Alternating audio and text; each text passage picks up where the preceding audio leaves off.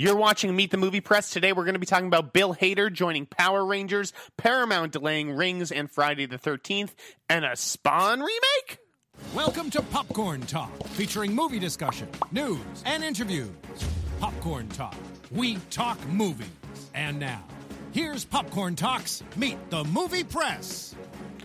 Good morning, Simon. Hey, how are you? I am good. I am Jeff Snyder, host of Meet the Movie Press here on the Popcorn Talk Network. You can find me on Twitter at, the InSnyder. With me, as always, my co-host. Hello, my name is Simon Thompson. You can find me on Twitter and Instagram at Showbiz Simon, and on Facebook, this is Simon Thompson. All right, party people. Ah, how was your week? It was good. Okay. I worked from home a lot. It was relaxing. Nice. Uh, I had my cousin in town. We saw Miss Peregrine's last night. Okay. I don't know if I'm allowed to say that. I have to. I don't have to see if there's an embargo. Okay. Um, and and and it was better than I expected. Okay, I'll take. But there that. was one Yeah. big problem in the movie, uh, but I don't want to get into that. I'll leave that for my review. I am genuinely curious to see that. I'm literally firing off emails of screenings I need to catch up on, and that is one of them. Yeah, So- there's, a, there's. I mean, I haven't seen Deepwater Horizon no, yet. no, Um, no. That and Miss uh, Mrs. Peregrine's are the two that I'm curious to see Right. next week. So Uh, we'll see. September. If I can fit it in, I've got a busy week next week. All right. High powered showbiz life. That's Hollywood for you. um, and we let's talk about movies that are coming out. Uh, first of all, the new releases. Should we get that All out of the way? let's. Okay, um, Magnificent Seven, which we we covered um, obviously off the back of Toronto, and we talked Yes. about it um, very heavily last week. Um, excellent movie. Um, uh, looking at the Rotten Tomato scores at the moment, it's around about sixty three percent. I thought it would be stronger. I think it should be stronger than that. I did really enjoy the movie. Well, people like like to beat up on remakes and stuff because Um, Yeah. it's not the original, and I know that there's a real fondness for the original on Hmm. this title. I don't get it because it was like unwatchable to me. looking looking at it as a, as a as a film to enjoy, the new Magnificent Seven is great. Yeah, I thought it was genuinely entertaining. It, it, did, it did exactly it's what it set out to do. yeah. Um, opened last night, first night previews, 1.75 million on the Thursday, which is not bad at all. They're talking about a budget for that of about 90 million, which is okay, which is good. Um, I think it's gonna, I think it's gonna do well. I think word of mouth on Magnificent Seven is going to be strong. Mm-hmm. Um, but it's it's quite an interesting weekend at the box office this weekend because obviously Sully's had a good couple of weeks. Blair Witch underperformed last week, which I, I was, was really very surprised, surprised actually, about. yeah. Um, I haven't seen that yet. It's on my list of things to do this weekend, actually. Um, but I was very surprised that it didn't do the, the box office. Bridget Jones, not so much. But um, Storks is coming out this weekend. I mean, very different and far removed from um, Magnificent Seven. Um, Storks is a Warner movie, it's an animated family movie. Um, surprisingly good. Really, you you enjoyed I- it? Yeah, I saw this about a month ago now, and I got to talk to the task for some um, the cast for some UK Mm-hmm. uh, TV stuff. I'll be posting links to that online. Um, and uh, and it's genuinely good. It's very very funny. The writing is excellent. The voice cast is spot on, absolutely spot on. Um, but perhaps not as as starry as you would think, where you think they would put the biggest names. I mean, Mm-hmm. Jennifer Aniston, Ty Burrell are in it. Their parents, they're not the, the main characters. Right. Um, Kelsey Grammer is a, you know, I mean, they have big characters, but they're not the big ones. It's really Kelsey Grammer and Andy Samberg who are the big ones. And there's a, there's a female um, voice artist as well who's a Canadian comedian. She's very, very funny. Um, she actually, I think, is this is going to put her on the map. Are you sure? Um, are you sure you didn't you know like it more because you're just learning where babies come from now? Mummy's tummies, right? um, uh, but Wait, uh, Which, I mean, it's interesting actually because when I saw this, I went to see it on the Warner lot a few about about, about a month ago, and there are lots of young kids in there.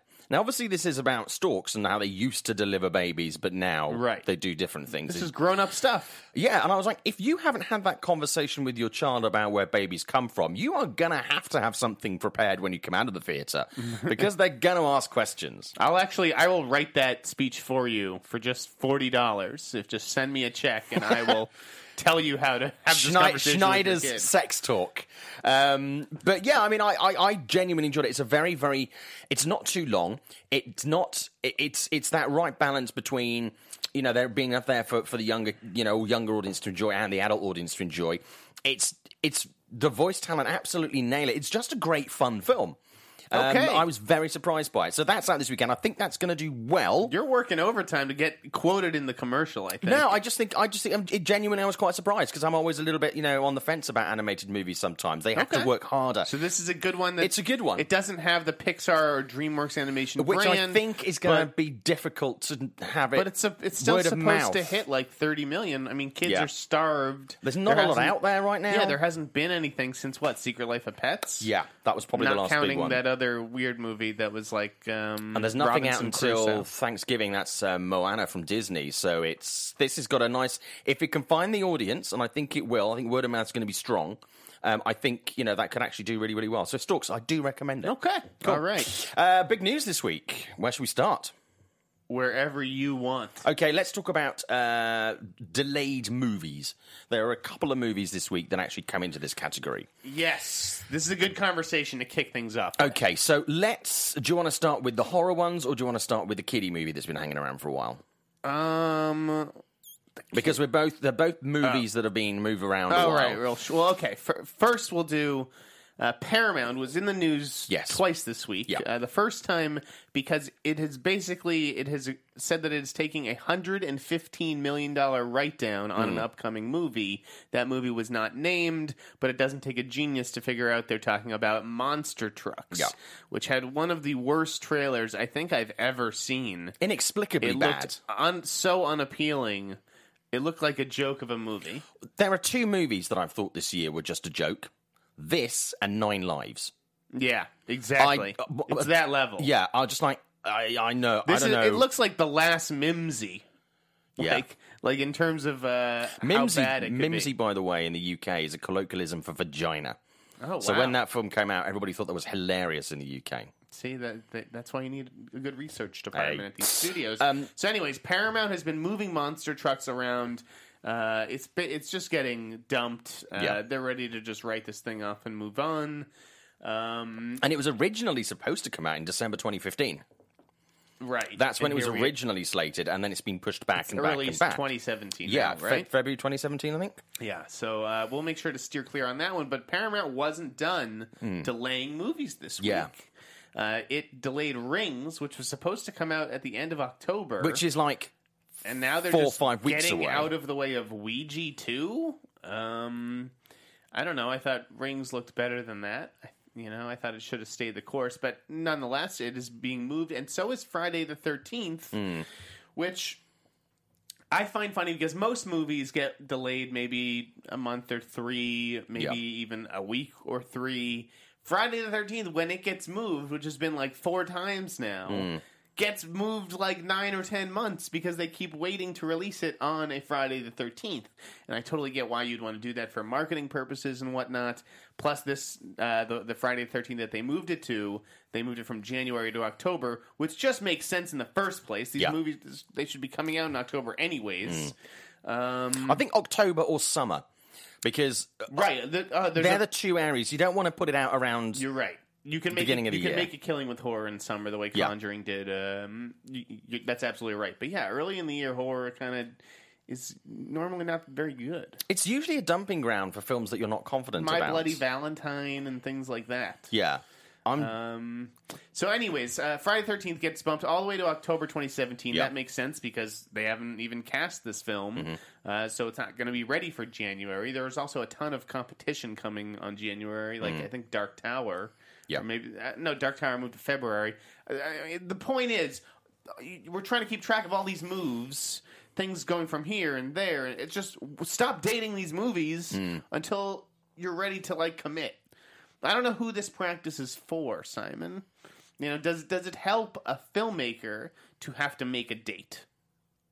No, right? no, it doesn't. Doesn't help the filmmaker. Doesn't really and it help also the audience. it doesn't help the filmmaker in the fact that then when it moves, people go, "Ooh, trouble." It's not like we can buy tickets to these movies Yeah. three years in advance. So, like, why do we need to know that something is coming out on a specific day Hmm. three years from now? If really it's just a placeholder, it's just a planting a flag in a calendar. I don't think we need to know, but I think certainly we, we've discussed this in, in various forms previously. Is where there is this hunger now because we have so much online journalism. You know, say 10, 15 years ago when it was magazines and newspapers, you wouldn't, when you talked about a film being made, you wouldn't have the release date in there unless it was, you know, something like a Star Wars or something. But now with the, with the, the rise of internet journalism, people want to have that date. I, don't know why, but people become obsessed with But the date these is but but the points. date what I'm saying is the date is meaningless. Yeah. It's completely meaningless because 99 times out of 100 shit gets moved. Mm. Also, it comes with association of, of times of the year where we're talking about it's a summer movie or it's an award season movie. If you announce you're opening something in, say, January, February time or, or limited release around the holidays, it smacks of, oh, that must be going for an award. It's not necessarily the case, but you'll get that. Sure. So I think I, I think to me it's like a competition. It's like for studios. It's Hmm. like this is our date, and you don't come anywhere near it, and like you better plan your schedule around our date and what movies we're releasing. Yeah. Uh, but but then you see something like um, what was it that moved? I think it was Captain. It was Civil War that moved on to Batman's date, right? Yeah. That's a studio just being like, you know what? We want this fucking date. Yeah. And now it's ours. Yeah. Like I, Some interesting feedback actually in, in the chat on this. Um, uh, film nerd Jamie, who I believe is actually watching us uh, through his Blu-ray player on his TV this morning. so, Oh, yes, he's doing an uh, We must look Thank you. fucking huge. Um, enjoy I'm that. Uh, he's saying that Paramount is overthinking Friday the Thirteenth. Remember the '80s? You spent uh, one million to two, three million for every movie, chugged them out a movie a year, and earned your profit. Simple, absolutely true. That's a very good point. Um, and also, Bad Future is saying that um, uh, hadn't heard, um, definitely knew about Ouija Two. Um, was a movie that existed, but hadn't heard of Rings at all until it was delayed, which is an They had a interesting point. They had a trailer and they've they've started putting stuff online, but if the audience are not aware that it's there, perhaps if you do your testing and you go, well, the audience are not really sort of by you know chomping at the bit for this right now, so if we move it, we're not going to piss a load of people off, but we might stand a better chance of money. It's still the new positioning is still a very very weird one. Um, it, it, yeah, I, I, I think the only reason, the only areas that you can really successfully release a horror movie, and if there are facts and figures to disprove me, I'd be very interested to see them. Um, the only places you can really move these films to are, are summer or Halloween. But obviously, I think if you did want to release them around Halloween, the only way to do that and still be successful is one open one weekend and one open the next weekend or the weekend after that. So you've got two weeks. Otherwise, you're going to be cannibalizing the audience. But in October, Everybody wants to go and see horror movies. You see all the theaters Right, around exactly. LA, so you can space them out week And- after week there's room, and still there's- work. Exactly. There's room for more than one horror movie in Hmm. October. I, I'm just very surprised that they're. In fact, I don't so think there are enough. Ouija. I guess Ouija overperformed last year and did quite well, but Well- you're, you're Friday the Thirteenth. You are like one of the tent poles of modern horror. Well, I, I spoke to Mike, uh, who directed um, uh, Ouija 2, actually, um, last Friday at the, the Halloween event, Universal. Mike Flanagan. Uh, yeah, had some um, easy, uh, had some early screenings quite recently. And response to that has been very, very good. So he's actually quite confident that it, it you know, hopefully confident that it, that it will actually It find looks an much audience. better than the first one. That's it does, for sure. yeah, and it's it's. uh, I asked him exactly where it kind of where it goes. He said it's very much a prequel. It kind of feeds into things in that, but it's not. It wasn't created as Quick- a Ouija movie. Quick question for Yeah. the for the booth: Have we tweeted out the link for the show? I have. You have. Okay. have. All right. Awesome, thanks, man. Sorry, I was Um, just looking for the popcorn tab. No, that's cool. So, so yeah, it's uh, you know, I I think it, it, that will play for for Ouija very very well. I think that could it could have a nice interesting opening, but I think there's also room for more than one major horror movie in October. It is a prime a prime time to feed on that, and around that, there's not. Is there anything really huge coming out around that time? I don't think there is that, that could potentially take away from that audience. But the horror audiences are loyal. You know, you put out a good movie, they are they are going to go and see it, and returns are going to be is- good. When is it coming out? Is that next summer? Yeah, yeah, it's it's n- uh, next year. I think it's either quarter quarter two or quarter three next year. Yeah, watch that move to October too. But I just actually received an email this morning to say that um, Stephen King's It is going to be coming out on Blu-ray very soon, which is great. Hey, very cool. Um, which I'm very excited about. Also excited about Blu-ray release for Chopping Mall. oh, I've never seen Chopping Mall. Genius. Is it? genius, genius, genius. I've only ever seen shitty, crappy DVD transfers of that. So I am very excited that I will get to see that. A little too excited. Yeah, you're scaring me. It's it's a, it's a totally brilliant yet somehow shitty horror movie that I absolutely love. So I'm very much looking forward to seeing that in Blu-ray. Cool. So yeah, that comes out in a couple of weeks. Uh, September twenty seventh. I And think speaking next and week. Speaking of horror, um, I know uh, it's fanta- What is it? Fantastic Fest. Fantastic right Fest, now? yeah. Oh, I almost And- forgot to and- mention that. And Phantasm Ravager. Yeah. Apparently, the final film in the series is screening down there. which a lot of fans have been have been waiting for for a long time. The, the Phantasm um, movies have a very loyal. It's not the biggest horror franchise by any stretch of the imagination, but it's got a very loyal following. Mm-hmm. So yeah, um, uh, Phantasm Ravager is going to be premiering there this weekend, and also there this weekend is the 4K restoration of the original 1979 Phantasm movie. Um, Bad Robot have done that restoration because J.J. Abrams and a lot of the guys that work there and women um, are big fans of Phantasm. Interesting. I wonder if my friend BJ was involved in that. Um, he just left Bad Robots. Hmm. But uh, But yeah, so I'd be really interested to see that. I mean, Phantasm is if you've never seen Phantasm, it's a you've seen it, right? I have, you know, I have seen it, But but, a while that- ago. But a while ago, yes, when I was like a kid, It's and a weird but I brilliant horror never harbored a lot of affection for the Phantasm Hmm. films. Uh, I mean, so you grew up a, big fan. I d- well, I, I enjoyed them. I mean, they're not my favourite franchise by, by any stretch, but I, I think it's it's just brilliantly and weirdly sort of fucked up. It takes a lot of the ideas from horror films around that time and kind of plays with them in a really interesting way. Um, and I'd love to see it in 4K because I've only again seen sort of VHS and DVD transfers and stuff like that. Phantasm? Do you know? Uh, it was um, oh God, I've totally blanked on his name. Um, Dan, Dan, I'm going to say it wrong. Const, Don Coscarelli? that's the one. Is it, was it? Okay, there you go. Um, I, I was going to say that horribly wrong. Um, but yeah, so I'm, I was, but it got me thinking that I shouldn't encourage remakes. I mean, Hollywood are doing them anyway. It doesn't depend on me. But Phantasm would be a really interesting one if they wanted to I- find a conceit to, I I to reimagine. I don't think so. I, I No? think, I think that. Yeah, no, that that's too niche, too too niche. Hmm. Phantasm. I don't. I don't See, I think by the fact that it is it is quite niche, I, I- think will play. I think you could bring back. Hellraiser. I think you could bring back Yeah. Critters and uh, Ghoulies. I think you could bring back. Yeah. But like, I don't know that there's enough there for Phantasm unless you got like Liam Neeson to be Hmm. like the tall man. yeah, That would be See fucking now, cool. yeah. See now, we're building this idea. I mean, the reason I think it would work is, as you say, because it is very niche. When you have films that are um, very, you know, that, that a lot of people, the majority of people, hold very close to themselves, and then you remake it, that people tend to come to it a little bit more negative. But if they don't have that association, and you take it something that's a bit more or a bit, bit less known. You do have the ability to play around with it and have that audience without that too much of that association. So it's pluses and minuses there on that one. But I would be interested to see it. So, uh, Film Nerd Jamie says the first two Phantasm films are great.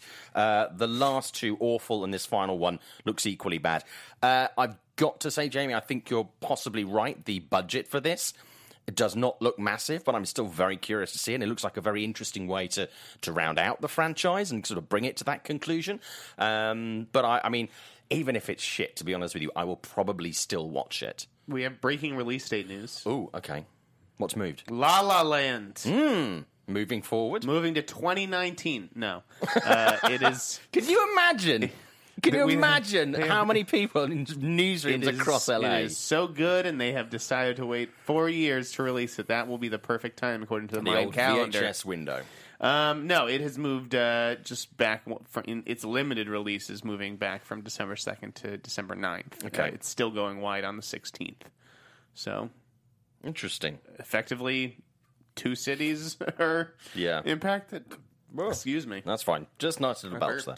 Better out than in. Um, but yeah, so I, uh, I, I genuinely, I'm, I'm, I'm excited about seeing La La Land. I've not heard anyone say anything less than glowing things, Yeah, and obviously I've got to make my own opinion up. But Right.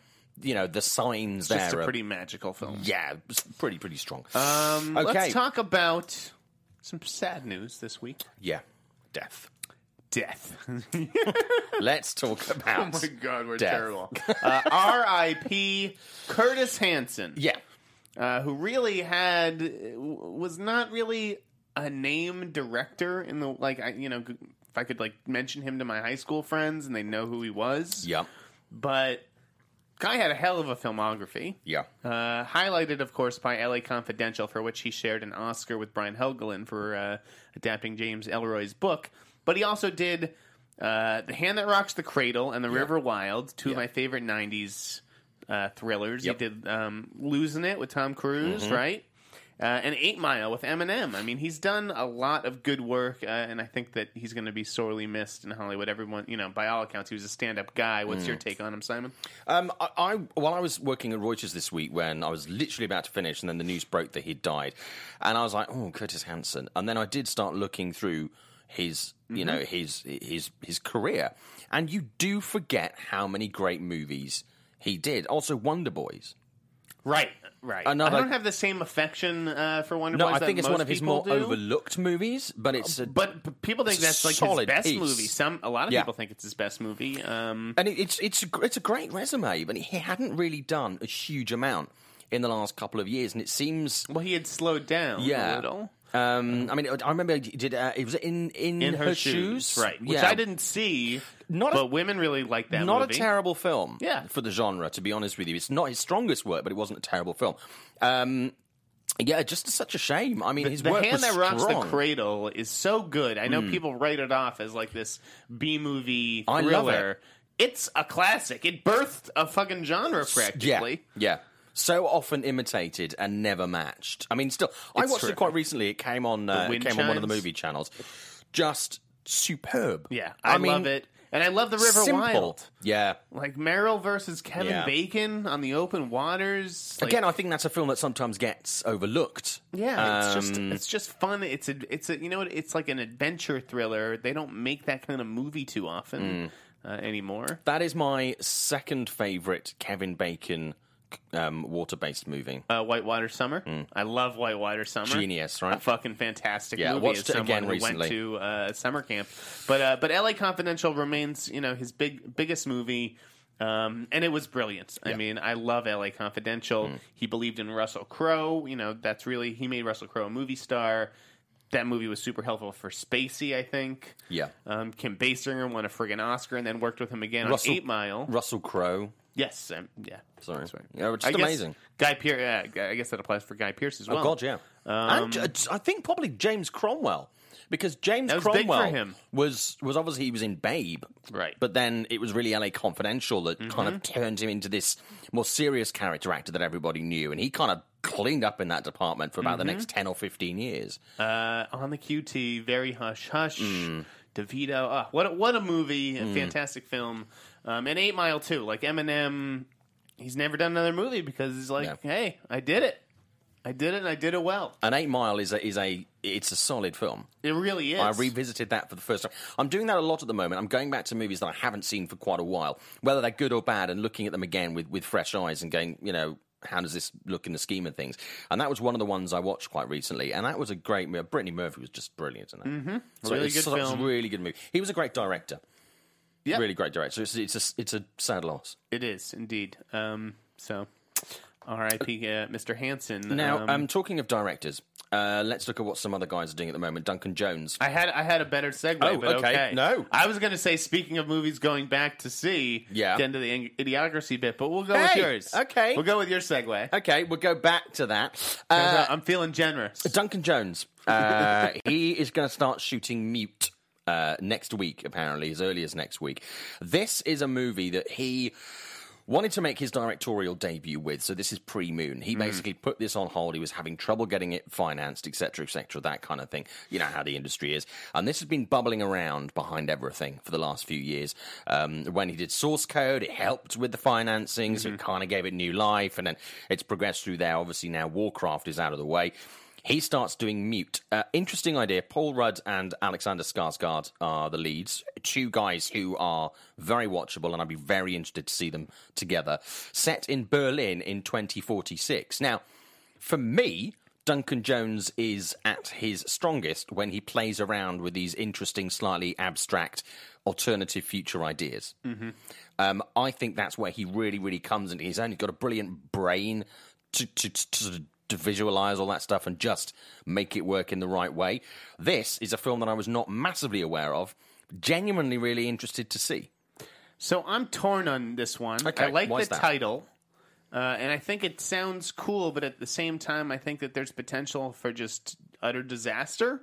I think this could be a total train wreck. Mm. So let me get this straight. Alexander Skarsgård is the star, right? Yes. and he's playing a mute, right? Yeah. So um, uh, he's supposed to act with his face, right, and his eyes, and like be expressive. Yeah, I see that being a problem. Okay, I see that being problematic. Okay. I'm not sure I'm sold on Skarsgård being able to carry a movie as a mute character. I like the idea of uh, Paul Rudd as like a, a, a crazy surgeon. Mm-hmm. Um, I also, you know, I know this is supposed to be of a piece with Moon, right? Yep. Yep. That is also kind of cause for concern to me. Okay. Why is that? Yeah, to me, I don't. I don't need a Moon trilogy. You know, Moon worked on its own. Um, I don't. I don't know that I need the interconnectedness or like a, to explore the larger universe of this. I don't know. Like I, I like Duncan Jones. I like Moon and Source Code. I didn't love them. I won't even really bother to see Warcraft.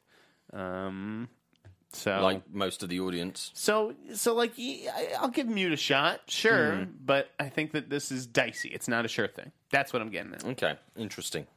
I I've previously doubted some of Duncan Jones's decisions or, or the movies that he's made when it comes to things like Moon, Sam Rockwell. I was like, I like Sam Rockwell. I don't know if I'm going to buy him in this situation, and I've I've yet to be proved right.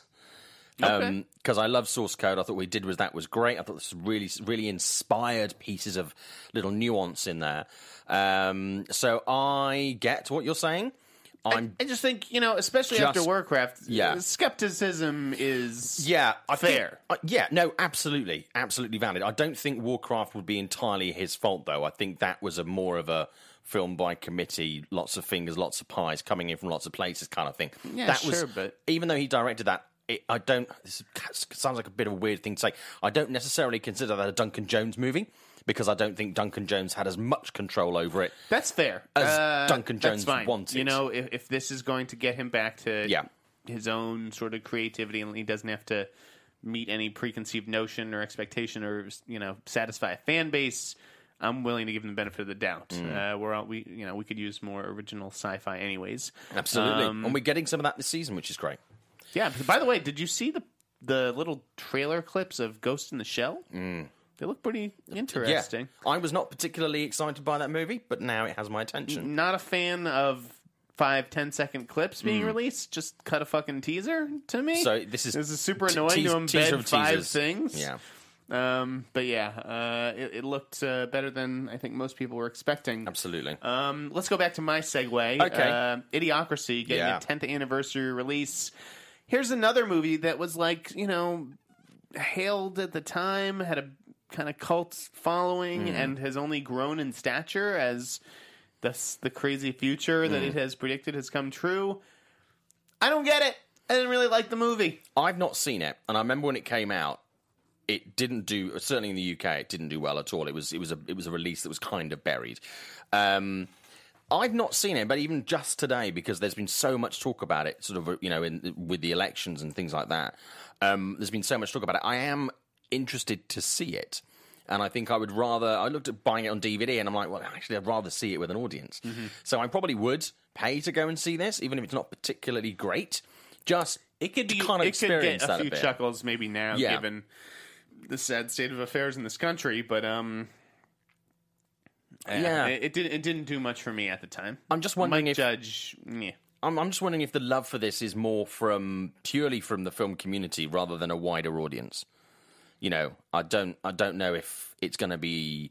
I don't know if you know your average man on the street is going to be particularly excited that this film is going to come back and get a release in theaters. No, small release, like limited a, release. Yeah, it's like a little tongue in cheek, you know, Yeah. for for a day or a week, whatever the hell Yeah. it's getting. I would be Um, interested to, to take a look at it, but I've not seen it. But I, everybody's talking about if- it. Like, hey, if you so. love Silicon Valley, go out and, and support Mike Judge and, and check that, love that Silicon out. Valley. I love it too. Great show. Um, I got genuinely excited when the other day I saw someone wearing a Pied Piper t-shirt. Nice. Yeah. I should I should do that. Go as that for Halloween.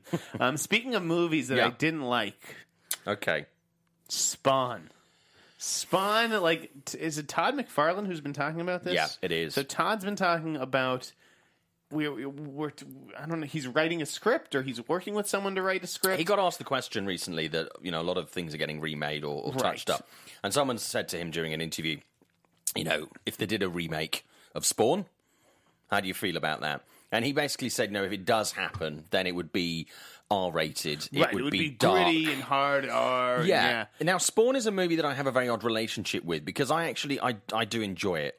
Um, Simon, but Simon, there are certain parts about it that I absolutely hate. But I, there's lots about it. I mean, I love the soundtrack. For a start, I love the soundtrack. the soundtrack's amazing. yeah. I have it on my phone. Superb. Yeah, I And listen one to of it my all the time. favorite that soundtracks. song, "Trip Like I Do."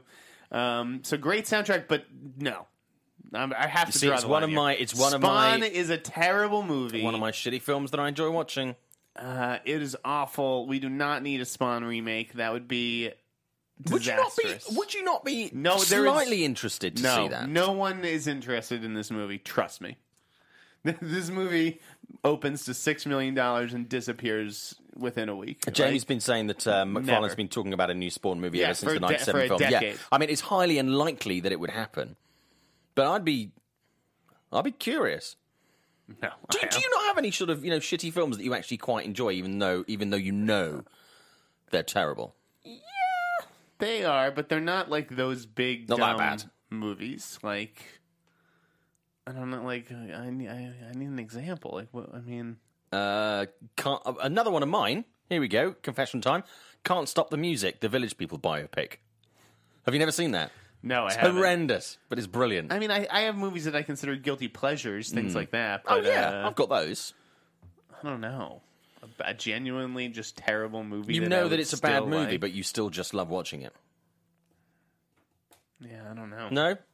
Well, we can talk about that another week. All right, I'll, Well, I mean, I'll I'm think on sure that everybody's question. got them. I'm sure everybody has. Yes, uh, I'm sure. I'm sure that there are movies that I think in my head are actually good movies, and you're like, no. Let me assure you, it's a terrible piece of shit.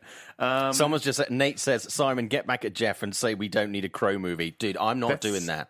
I'm not going there. No. yeah, you don't. You don't want to. No. That's my Thank you. Star Wars. Yeah. Um, that would be the end of the show very quickly. Speaking of, of bad, Yeah. uh, you know, other things I'm not sure I want to see, uh, even though I love this casting. Yeah. Power Rangers.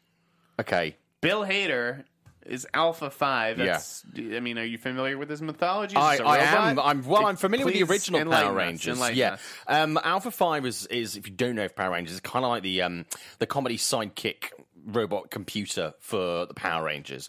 Um, the Power Rangers movie when it was first announced, I I literally didn't. I couldn't have been less interested in it. I thought it was a terrible idea. I thought it was. I know Power Rangers still have a very loyal following and a strong following. You know, our sister network AfterBuzz does a does a, a Power Rangers show.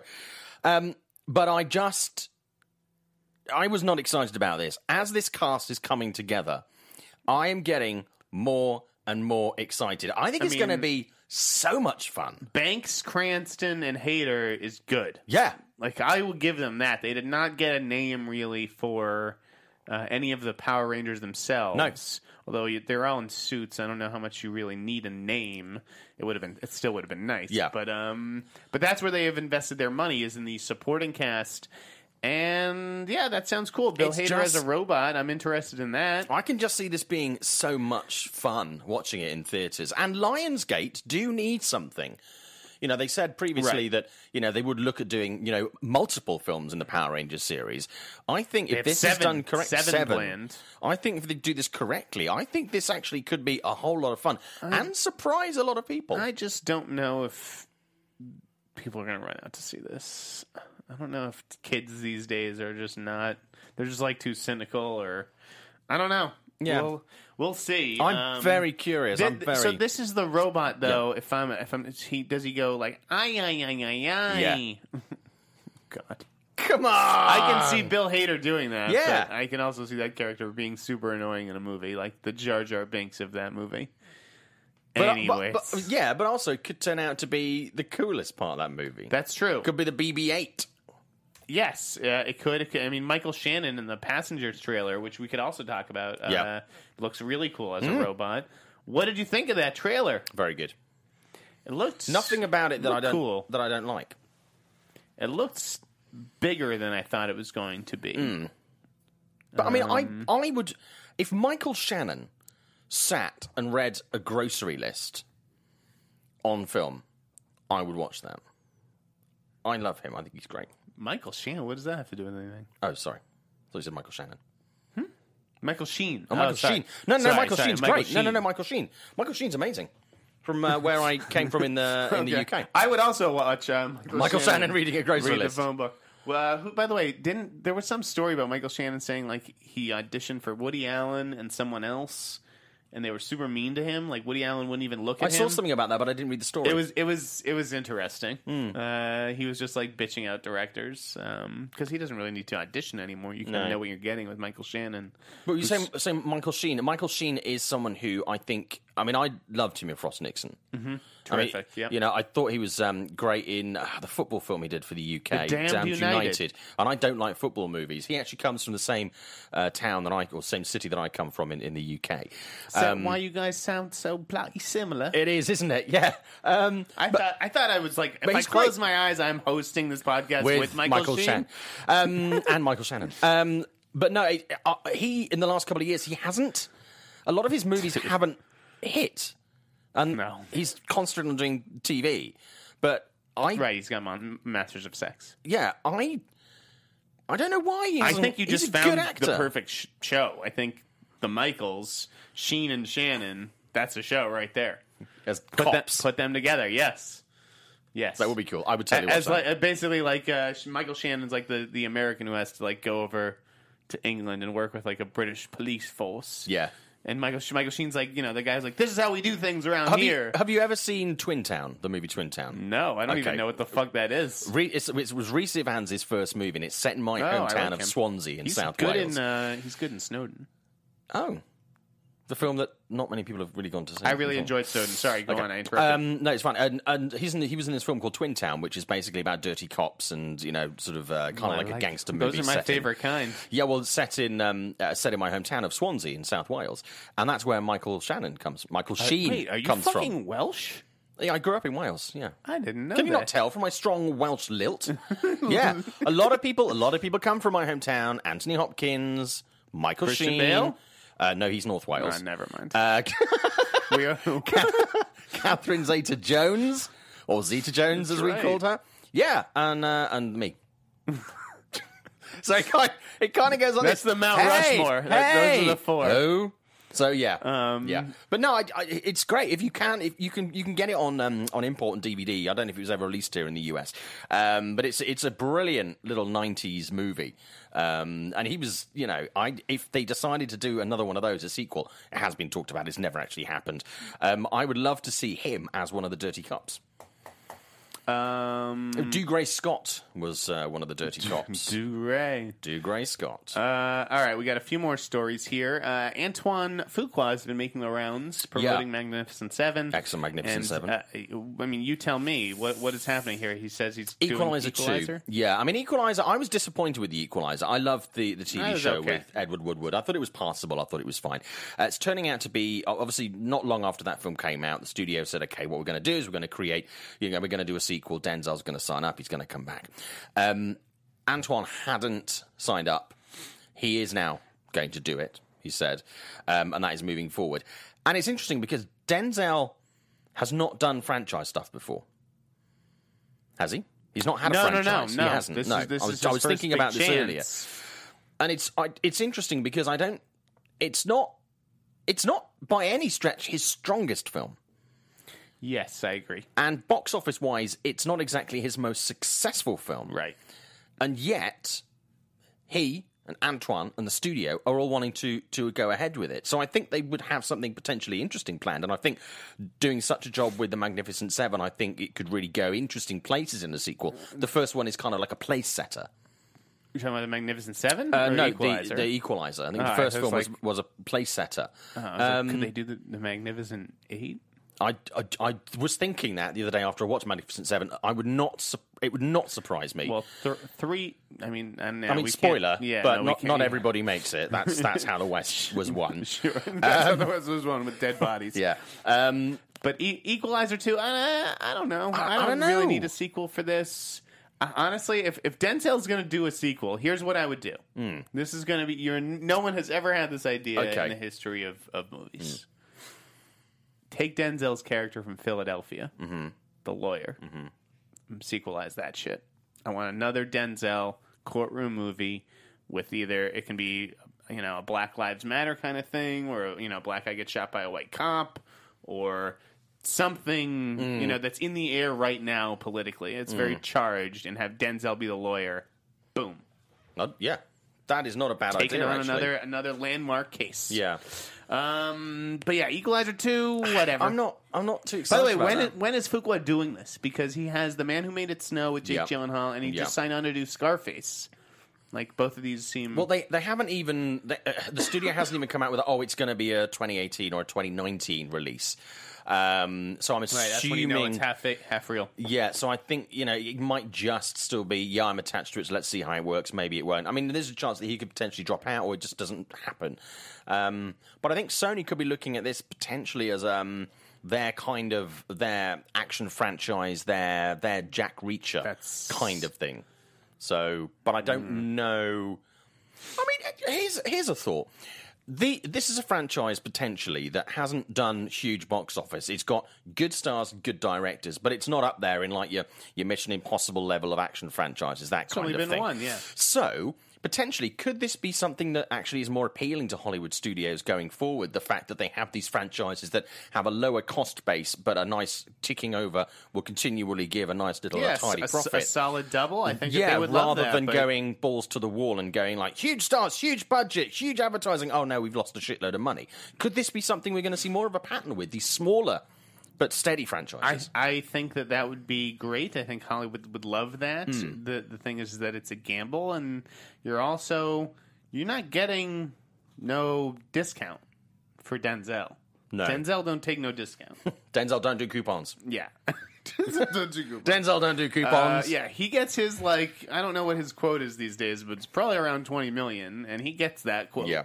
So I don't know. It just it's it's hard to do a mid budget Equalizer movie. Yeah, in the chat room, Denzel hasn't had a movie open in less than 20 million in a decade. This guy, 60 and still an A-list star. Um, other people are saying, you know, he hasn't he hasn't needed. He's one of the actors that hasn't needed a franchise to keep him going. Both very valid points, but you know, we'll see. We'll see what happens. Okay, so Equalizer 2, cross that off the list. Um, let's talk about Dark Tower. Uh, yeah, We touched on this in a completely different context earlier. go for it. Um, so everybody's getting, you know, there's a, a nice little buzz at the moment about Dark Tower. People seem really, really interested. It's a film that's taken a long time to actually happen. Um, Matthew McConaughey and Idris Elba, two of the lead roles.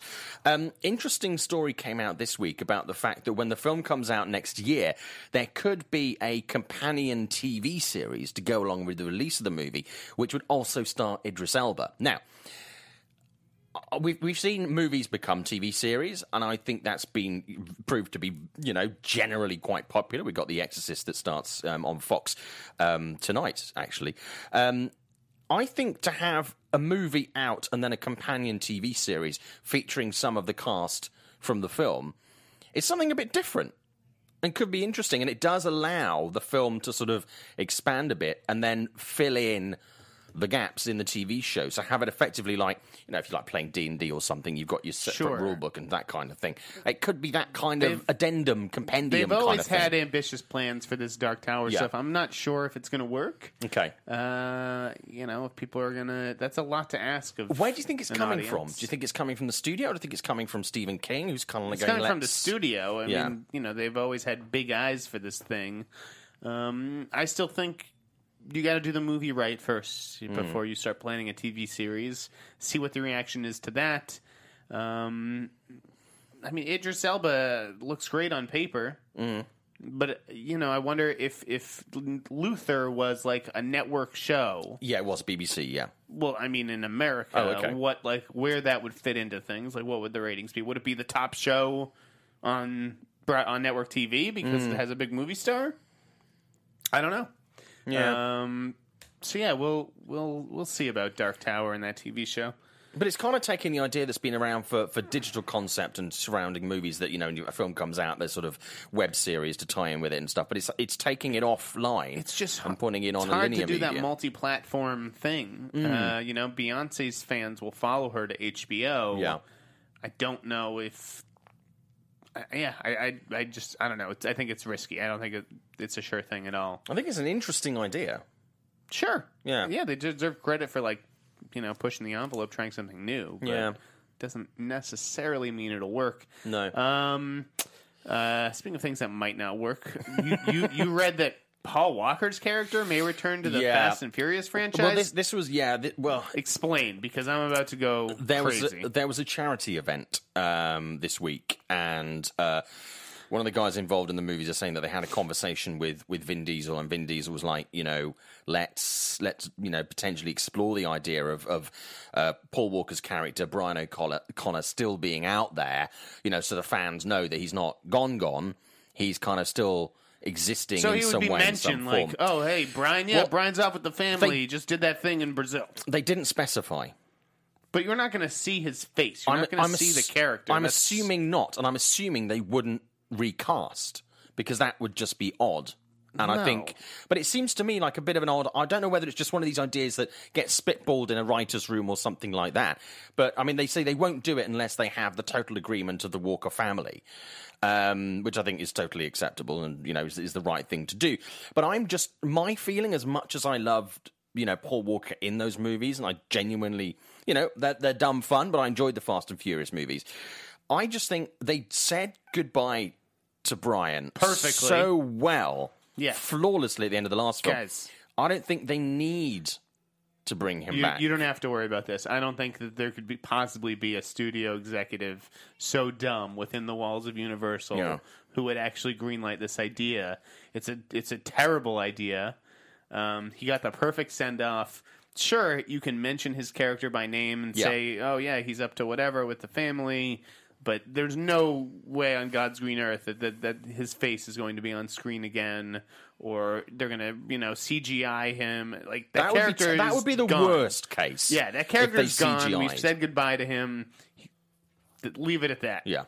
Uh, we don't. There, there's enough characters in Fast and Furious, so we don't need to bring him back. Yeah. and it definitely will not be a recast. I mean, Okay, we got three minutes left on the show, so um, I wanted to very briefly chat about Mad Max. yeah, that's um, uh, that was the last news item on my Cool. list as well. Um, in case you didn't hear this story this week, Mad Max uh, Fury Road, uh, you know, there has been talk about whether they're going to do a sequel or whether they're going to do a prequel. It's looking now more and more like this prequel is going to happen. It's going to follow uh, Furiosa as a as a young woman or Yep. younger woman, because she's certainly not old, um, and could start shooting this year. we we've heard that before. I feel like um, I think that's going to be tight. like so this would be George Miller.